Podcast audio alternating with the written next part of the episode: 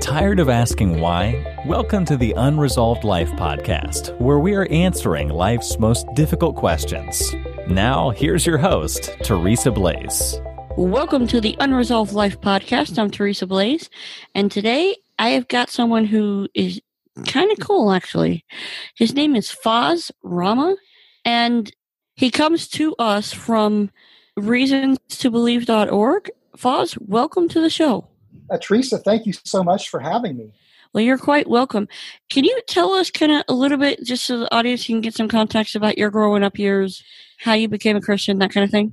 Yeah, I grew up in, in rather an unusual home. My father was a Muslim. He was born in India and, and came to the United States with a PhD in nuclear physics. So he was a, a university professor as well. And my mom came from a, uh, a Catholic background. She was a non practicing Catholic. And so when they married, typically, uh, if somebody marries a Muslim, the expectation is that they would convert to Islam. But because my mom was not practicing and my father was a little bit more progressive in his views as a Muslim, he never asked my mom to convert. And so I grew up in a home where I was primarily exposed to Islam as a religious system, though because my mom's of my mom's Catholic background, when we would visit her parents or her parents would visit us, uh, we would go to Catholic church. So I actually had some exposure to Christianity in the context of Catholicism. By the time I was uh, basically finishing up high school, I had explored Islam. I began to read from the Quran. I actually uh, learned how to pray. I decided that, that Islam just simply wasn't for me because a lot of what you had to do as a Muslim to me was very burdensome. For example, prayer in Islam is an obligation. It's not an opportunity to commune with God as is true for Christians, but rather it's an obligation that you're performing before God. So that was just too much for me as a as a young man. There was just too much burden. And plus, you know, when you're that age, there are other things in the world that interest you more than religion. And so I became an agnostic. In fact, uh, as I studied chemistry and uh, biology in college, I embraced the evolutionary paradigm, and that really fueled my my questioning about God's existence. Because if you could explain all of biology with evolution, why do you need God? Was the way I reasoned. But it was uh, in graduate school that I uh, encountered the Creator first uh, through the elegant designs of biochemical systems that convinced me there had to be a mind and then it was through the person of Christ as I was challenged to read uh, the Bible and specifically the Sermon on the Mount by a pastor. And after reading the Sermon on the Mount, I was convinced uh, that Jesus was who Christians claimed him to be and embraced the Christian faith. Let's let's step back. I mean, because I mean, I've heard a saying, and I wanted to kind of kind of get your your take on it is that Islam itself is not a religion of peace. However, there are peaceful Muslims. Is that something that you would actually agree to? Yeah, I think that's probably true. I mean, when you look at the history of Islam, it is very much a violent history. And of course, there are aspects of the Islamic world that are very violent. And there are passages in scripture that speak very positively about Christians and Muslims calling them people of the uh, sorry Christians and Jews. I'm sorry, calling them people of the book, and commanding Muslims to treat Christians and Jews with a high regard and to protect them when possible. But there's also passages that speak very negatively of Christians and Jews, commanding Muslims to uh, uh, you know attack them. It really depends on how a Muslim would interpret Scripture. I think by and large, most Muslims are probably peace loving people that really do want to get along with others around them. I think when you look at the Quran, it, it does raise questions about whether or not Islam truly is is a, a religion of peace. Well, and and as I recall, Muhammad, even their founder, uh, was very very violent in his approach so I want to kind of shift gears a little bit. In your study of uh, biology, you said that that actually pointed to a creator. Can you kind of elaborate on that? When I was a, a graduate student, I really at that point had the opportunity to focus in detail on all the, the molecules that make up the cell. And the structure of those molecules and how they functioned. And it was it was startling to me to see just how elegant and sophisticated these systems were and, and, and just the, the ingenuity behind those systems. And that really got me to ask the question how do scientists explain where these systems come from? That's called the, the origin of life problem. And when I looked at, you know, what the scientific community was advancing as an explanation for the origin of life, I just didn't find it compelling. And so when you look at the appearance of design in biochemistry and the inability to explain it through mechanism, well, you know, if it looks like it's designed, maybe it really is designed. And if it's designed, there must be a designer, there must be a mind. Uh, that's how I reasoned. But I wasn't really sure who that designer was. And, and so it was really people pointing me to the God of the Bible that was critical now in me taking that next step. Because if evolution were true, then we really would not have anything really special about us. We really wouldn't have any reason to to value life. Would you agree with that? I, I sure would. You know, I think the, the evolutionary paradigm is just horribly insidious for so many reasons. And when you start to argue that human beings are the product of an evolutionary history, what you basically are saying is that it was mechanism alone that produced us. And when you look at the evolutionary mechanism, it's unguided, it's not directional, it's what scientists would call historically contingent. Yeah, it's predicated on a sequence of chance events. And as the late evolutionary biologist Stephen Jay Gould pointed out, if you rewind the tape of life and replay it, human beings likely never would have even appeared according to the nature of the evolutionary mechanism. So we just are in the evolutionary paradigm a, a, a happy accident. Uh, we we are glorified apes. Uh, we really are no different than any other animal that exists, and so it really removes any idea that human beings have a special status in creation. But what it also is saying is that everything about us that we would value and, and prize is ultimately based on neurochemistry and the outworkings of, of this unguided, purposeless process. I mean, and, and, you and you kind of really do see that played out, especially in in the public schools. How many times have you heard about school shootings, where, especially in the Columbine shooting, so many years ago, if you actually look back at what those kids believe, never mind the, the fact that they were on psychotropic drugs, that didn't help matters much. But if you actually look back on what they believed, what they did, they did because they believed in evolutionary theory. Teresa, your your point is really a very important point because if if you essentially reduce human life to lacking meaning and purpose, and if we're really no different than than the than the animals, then human life doesn't really have value. My life doesn't have value. Your life doesn't have value, and that leads to all kinds of horrible consequences that I think sadly characterize our world today. Uh, people don't respect other other people. People don't see intrinsic value in, in another person uh, because you know they're the product of evolution. People suffer from depression, anxiety. I think at high levels because of this. What difference does it make if you walk into a school and just start opening fire on people if there's no meaning or purpose ultimately? But but even things like abortion is it's much easier to justify abortion if we're just animals and if human life really doesn't have inherent value and worth or why not create embryos and, and use them for stem cells or why not put older people to death yeah, or what about what about DNA DNA splicing? I've heard about instances where we're manipulating DNA just for the sake of experimentation. Right, that's a that's another example. And I mean, we could probably spend a whole program just going through all the the social ills in our world today and and show that those social ills actually are a manifestation i think of viewing human beings as, as lacking meaning and purpose. And that i think is directly traceable to the question of where do we come from? You know and if you think we are the product of evolution then the metaphysical implications are that human life really lacks purpose and meaning And yet, and yet, if you step back and you look at Genesis 3, it's almost like we are in a conundrum. On one hand, we're being told we have no value, we have no meaning.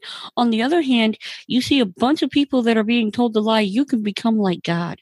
Yeah, that's that's a really interesting point. And you know, you, you actually, uh, I think, see that to some degree. Um, there's uh, a very interesting uh, movement that was kind of birthed probably in the 50s and the 60s called transhumanism. Oh, yes. I've done a lot of research into that one.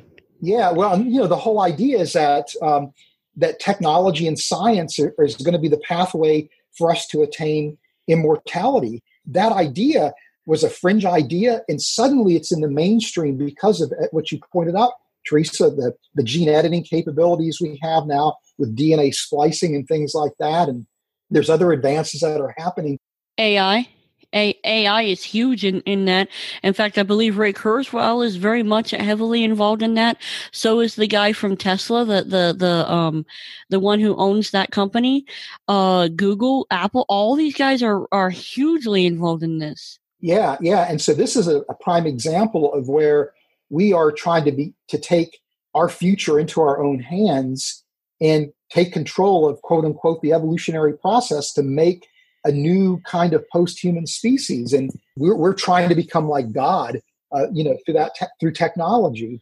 I almost see like a dynamic between that but then you also look at situations like human trafficking. And i know you've had some experience with that. It's almost like you can't have both. I mean if you believe in the evolutionary model you cannot honestly have both. Either we mean or either we mean nothing or we we are uh, uh, able to overcome and and and become better. Yeah, well, you know, and to me, this is where I think transhumanism is really very interesting, because what motivates trans transhumanism is within basically an atheistic framework, and and either you just say life is meaningless and purposeless, and you kind of go into this deep dark place, or you say that we need to have some kind of hope for humanity and can we create our own hope with technology? But what is undergirding the motivation of transhumanism is this sense that as human beings we we desire to connect to the transcendent. We we realize that that as humans there must be a purpose for our lives as individuals. There must be a destiny for humanity. And so I think transhumanism is, is laying bare the need that every human being has that is ultimately found in the gospel. It's just that they're pursuing that through science and technology and trying to become gods themselves as opposed to trusting in Christ for, for that hope. It's almost like it, it, it almost seems to me that in in the most desperate need to find meaning and become gods themselves, they are re- rejecting the very premise of evolution, which is that you mean nothing. And it really points back to the idea that God has written eternity in our heart. Yeah, well said. That's exactly my my view as well. You actually had a, an experience with uh, human trafficking. Do you want to touch on that? Yeah, yeah. You know, and, and, and my experience isn't necessarily that different, perhaps, than many Christians. You know, I, uh, my wife and I always have been interested in social justice issues as part of our journey as Christians. And we had an opportunity a few years ago now to travel with a team from our church thoroughly in a support role to work alongside a ministry that was at ground zero in Cambodia combating child sex trafficking. And so we were there again in a support role. We were there just to kind of learn what they were doing as a ministry. And they really are the heroes, in my view, of the story. You know, they are on the front lines doing everything they can to to rescue girls from this horrific, you know, from from just horrific evil as a result of that experience, I really began to ask the question how is it possible to have a country like Cambodia where something like child sex trafficking it is rampant. In fact, it becomes an integral part of their economy. There's a, a child sex trafficking tourism industry in Cambodia where men from the West will literally travel on vacation to Cambodia for the sheer purpose of buying sex with little girls. It's and how how just for context, how old are these girls? The reports that I've seen is that they can be at times as young as four or five years old. That is sick. You know, and and then on upward, it's horribly sick. And you know, and you have to ask yourself, how is this possible? And you know, I actually concluded that worldview matters. Ideas really matter, and they play out. They can play out in real world ways that have horrific consequences, or can have incredibly positive consequences if the worldview is shaped by a, a Christian framework. And so I realized that the best thing I could do to fight child sex trafficking is to work as hard as I can to combat the ideas associated with the evolutionary paradigm and materialism and atheism and to show the credibility of the Christian worldview. I follow a lot of underground media and a lot of underground podcasts from people that are believers, and they have really, really uh, done a lot to expose uh, this pedophilia garbage, not only within like Cambodia and other places, but also here within the U.S. because it is rampant here in the U.S. even one of the things that I have done, and I get, you know, and this is a, a plug for our ministry partners page, guys. Unresolved Life has actually partnered with, among the ministries that, that we work with, we have actually partnered with a company who works to rescue girls out of uh, sex trafficking in a communist Asian country. So if you guys would go there uh, you will find a link to the uh, Teshua Tea Company, and just go and check it out. What they do, what they do is they rescue these girls, and then they teach them a trade. They help them on the path of healing and restoration, and they introduce them to, to Christ. And it's just a really good thing. This this whole pedophilia and sex trafficking thing has become a real heartbeat for what Unresolved Life combats. So, you know, I am totally on board with what Fuz is saying here because if you believe that life has no value, then you can treat anyone you you darn well please. You know, God bless the the your ministry partners and, and what they're doing. That that provides me with so much encouragement just to hear again about people who really are the heroes that are on the front lines. And you know, if you and I can do whatever we can to support them, that's that's our calling, that's our role, that's our I think our mandate. And part of it is again you know dealing with the worldview issues that that justify that kind of horrific evil.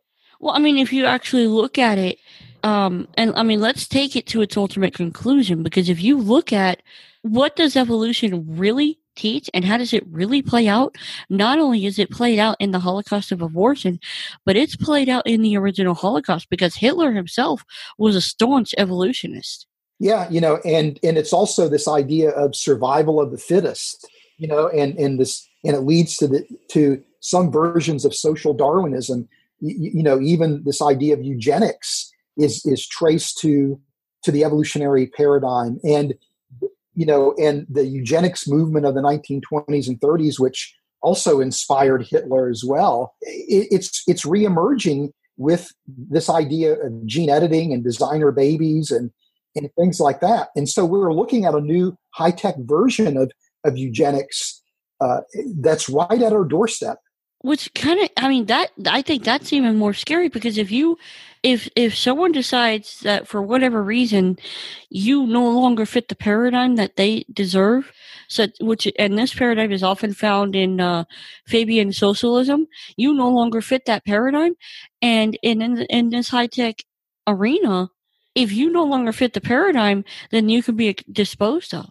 Yeah, yeah, and you know, with this this emerging eugenics movement, it's really again very very insidious because it's all under the guise of eliminating genetic disorders from the human gene pool, right? Who who doesn't want to get rid of genetic diseases? The process of doing it means that you're going to have to gene edit embryos, and that gene editing process isn't perfect there's not it's not going to always work. And so you're going to have to select out embryos that have been successfully edited and then you're destroying embryos that were unsuccessfully edited.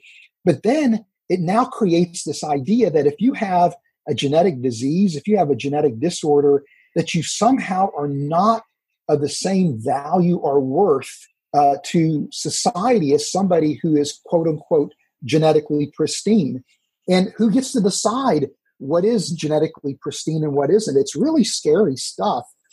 Well, not not only that, if you actually take a look at the uh, eugenics movement, you know, a lot of people, well, Hitler was this horrible person. Where did he learn eugenics from? He learned it from Margaret Sanger, who was the founder of Planned Parenthood. And, and, and that was started here in the U.S. I mean, I, I mean, I mean, and, and, and I, I mean, I know I'm bringing in history, but it just seems like if we don't realize where this, this pernicious, this garbage ridden idea came from, we're going to repeat it. And, and it does sure look like we're repeating it. And, to me, you know, the, the way to battle this is to make a case for the, the credibility of not only the Christian worldview, but the idea that as human beings, we really are exceptional in a way that uh, lines up with what Scripture teaches. That is, we can make a, a, we need to be able to make a case that human beings really are unique and exceptional, that we bear the image of God. Well, let's let's go into that. Why? What makes us exceptional? Why is it that that that we can uh, we have the goal to say that we are are something more than the product of what we are created from, or why would why would we actually bear an image of a god? Why? You know, it's interesting because in the evolutionary framework, the idea is that as human beings, we only differ in degree, not kind, from any other creature. This was actually Darwin's words in his book, The Descent of Man. And yet, there is a growing number of anthropologists and primatologists who are not necessarily friends to the Christian faith, who are working in an evolutionary context as they try to understand the origin of humanity and are increasingly, on the data alone, are forced to conclude that we really are different as human beings, that we really stand apart. And the qualities that they think that make us stand apart, that makes it make us exceptional, is essentially the same kind of qualities that we would ascribe uh, to the image of God. You know, so for example, there's a, a recognition now that only human beings have this capacity that is called symbolism. And what that means is that we have an ability to represent the world with symbols and even to represent abstract ideas with symbols. And we can communicate with one another through language, through music, through art, even through body ornamentation, ideas with these symbols. But we can do other things as well, that we can manipulate those symbols. We can embed symbols one within another to create all these alternative hypotheses which allows us to anticipate the future and to to dissect and to process the past, to uh, to problem solve, to engage in abstract interactions with one another. That we we have what's called theory of mind. That we recognize that other people have minds like us, and that we have an ability to connect with one another through this theory of mind capability. And then finally, we are able to engage with one another in these very complex social structures. And when you put those all together, uh, those essentially are, in my view, scientific descriptors of the image of God. So you're saying that because we have the ability, are you talking about when you're talking about symbols and putting symbols? Are you talking about something like hieroglyphics or something like early early language? Well, y- yes, all of that. In, in other words, uh, that symbolism manifests itself in the form of language, both written and in, in, in verbal language. And it also, so words in a sense are like these ephemeral symbols.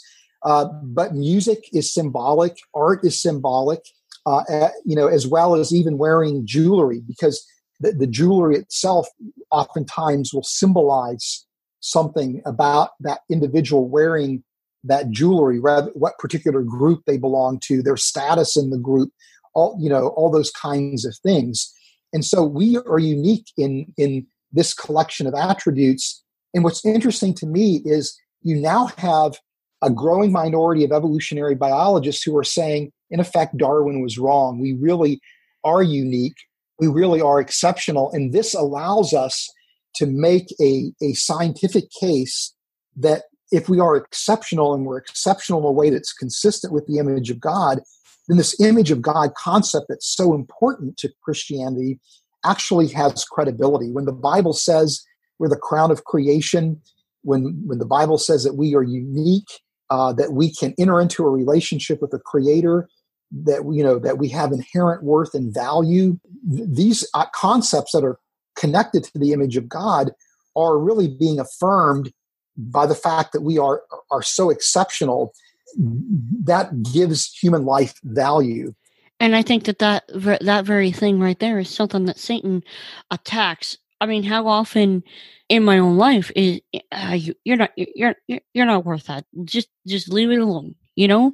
How many times has, has he has he does he really come after us and try and convince us that what we're doing or what what we're about really isn't worth anything yeah yeah and and that's true and and it's easy i think to fall prey to that kind of deception because we're surrounded by a culture where that message is being reinforced everywhere we turn.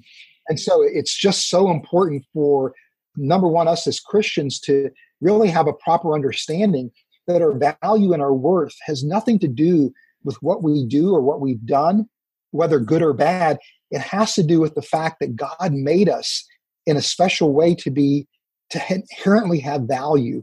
And we have value because we bear his image. And because we bear his image, we can be in a relationship with him unlike any other creature that he has made. And it's and that image of God concept in Christianity takes on an elevated form compared to Judaism because it's in Christianity that Jesus, as God, as the second person of the Trinity, took on human form. And he's the, the, the perfect image of God. And, and taking on human form, he died so that we could be reconciled to the Creator.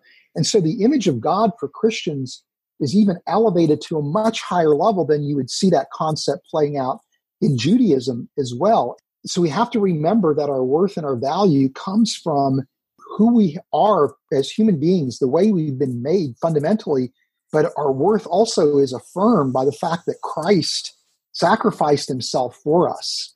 Mm, well, I mean, and I mean, even if you go back and you look at Judaism, and you look back at the uh, books of the Old Testament, I was just reading where God said, you know, hey, if you find a a, a, a, a foreign person and you marry them or something like that, even if you find you don't want to, you know, keep them as a wife anymore, you're not to treat them harshly. God essentially ascribed value and said, you're not to treat women harshly, uh, not like the pagan nations. I mean, it just seemed like even in Judaism, God said, no, you're going to do things better. I mean, what I always find fascinating is the is the Old Testament prophets, and particularly uh, you see this in Isaiah. You also see this as well with Amos, where they are condemning uh, Israel in, in, in Judah for idolatry, but also for neglecting the poor, for their acts of injustice against the marginalized in society. That is, to treat a marginalized person poorly, it was placed on the same level as committing idolatry. And that makes sense if you think that human beings who bear God's image have inherent worth and value. And what you do to a human being that bears God's image is the same thing that you're doing to God Himself because of, of, of that image that we bear. That is highly interesting because if if you are treating the very least of these with contempt then aren't you saying that god's what god created is it really worth what what he said yeah that that's exactly right you know and you know, to me, the, again, this is where the image of God concept becomes so important because, you know, the way I think about it is that the way I treat another human being again is how I'm treating God. And so if I'm cursing another human being or treating them unfairly, I'm in, in effect cursing the image of God. I'm and and that's an, an affront or an assault to God. And at the same time, if I serve and I love another person who bears God's image, it's as if I'm loving and serving God Himself. You know, you, see this idea played out in the prophets, and and it's just intriguing that again the prophets would equate social injustice and idolatry, and I think the image of God concept explains that. Well, in the New Testament, when Jesus is talking to people, he tells his disciples on that day, many will say to me, Lord, Lord, didn't we do this in your name and that in your name? And he'll say, Depart from me, I never knew you, because you didn't do this to the least of these. You did not do it to me.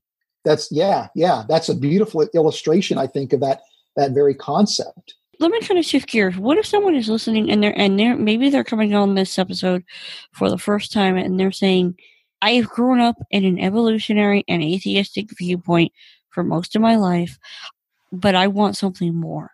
What would you say to that person? Uh, when it comes to the origin of humanity, there are some really provocative scientific discoveries that that suggest that the biblical account of human origins is really true. And so, you know, we talked a little bit about this idea that there's growing evidence, even among evolutionary biologists, that maybe human beings really are exceptional in a way that lines up with the image of God. And what's really intriguing to me is that these qualities that that separate us from all other creatures seem to show up explosively out of nowhere in the archaeological record. And so when when human beings appear on the scene out of nowhere, suddenly we start we start seeing creatures that can engage in symbolism, that uh, that are producing incredibly sophisticated technology and art and music that have language capabilities, uh, and it's only associated with human beings. And that sudden appearance is fact is is referred to uh, by scientists as the sociocultural Big Bang. It's just out of nowhere this be- behavior shows up, and and people have even referred to this as essentially Darwin's problem that we can't really account for how all of this shows up suddenly in an evolutionary context. But on top, on top of that, uh, evolutionary biologists studying the origin of humanity ha- sometimes will look at genetic variability and from that try to extract information about our very early history. And to everybody's surprise, uh, when you look at a particular genetic marker called mitochondrial DNA, you can show that every person on the planet traces an origin back to a single sequence that people think corresponds to a single female individual that they've dubbed mitochondrial Eve in the scientific literature. The same is true with Y chromosomal DNA as a genetic marker, because you can show that every man on the planet can trace an origin back to a single ancestral sequence that has been dubbed Y chromosome Adam. People again think that this may be an actual male individual.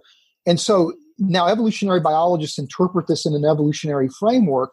But what's really provocative is you see these pointers that that even the evolutionary paradigm can't seem to masquerade that points to the credibility of the biblical account of human origins. Well, if the biblical account of human origins is true, it means that we are made uh, to be in a relationship with a creator.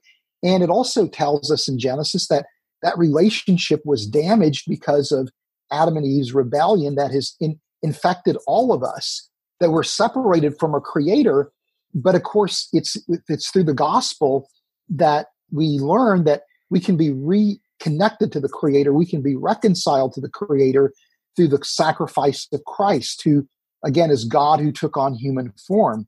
So to me, the science is affirming a, a foundational idea that the entire gospel is built upon. And if we really are made in God's image and we have inherent worth and value, that to me is incredibly exciting and, and could literally change a, a person's life. Amen. Amen. And so, what if someone hears that and goes, well yeah i want that relationship i want i want to know that i have worth i i'm tired of feeling growing up and and, and feeling worthless yeah, well, you know, to me, the, the, the way in which you have that relationship is to pray to God and to and to pray to God in, in the name of Jesus and and just simply say, I want that relationship. I want to be in a relationship with you, and I don't want to be separated from you. And and I realize that I've I've fallen short, that I have done things that are wrong, and, and ask for forgiveness. And God will grant that forgiveness to you through the person of Christ. It's not complicated to enter into that relationship. And then I would say, find people who are Christians and and tell them what you've done and ask for their guidance that they can help you to to grow and and and, and can introduce you to a, a church community where that message will be reinforced. Um, Amen. Amen. And I would say, uh, along that line, guys, I would say, you know, if you have accepted Christ um, find yourself, I mean, because there's a lot of churches out there, but find yourself a Bible teaching and Bible believing church. This is crucial. Um, and, and, and guys, if you have prayed and you, and, and you've confessed yourself as a sinner and you've accepted, you've asked Christ to come in and, uh, uh, become Lord of your life, you know, send me an email. Let me know, Teresa at unresolved.life. I would love to hear about this and I would love to pray uh, for you and over you and encourage you. Fuz, do you have any like final thoughts as we kind of kind of hit, hit the home stretch. Do you have any final thoughts going forward? Maybe what what do you see coming out of uh, some of these uh, topics that we've discussed, and uh, so on and so forth? Well, you know, to me, I think when things look the darkest, that's when light can shine the brightest, and we are moving into a very frightening time in human history.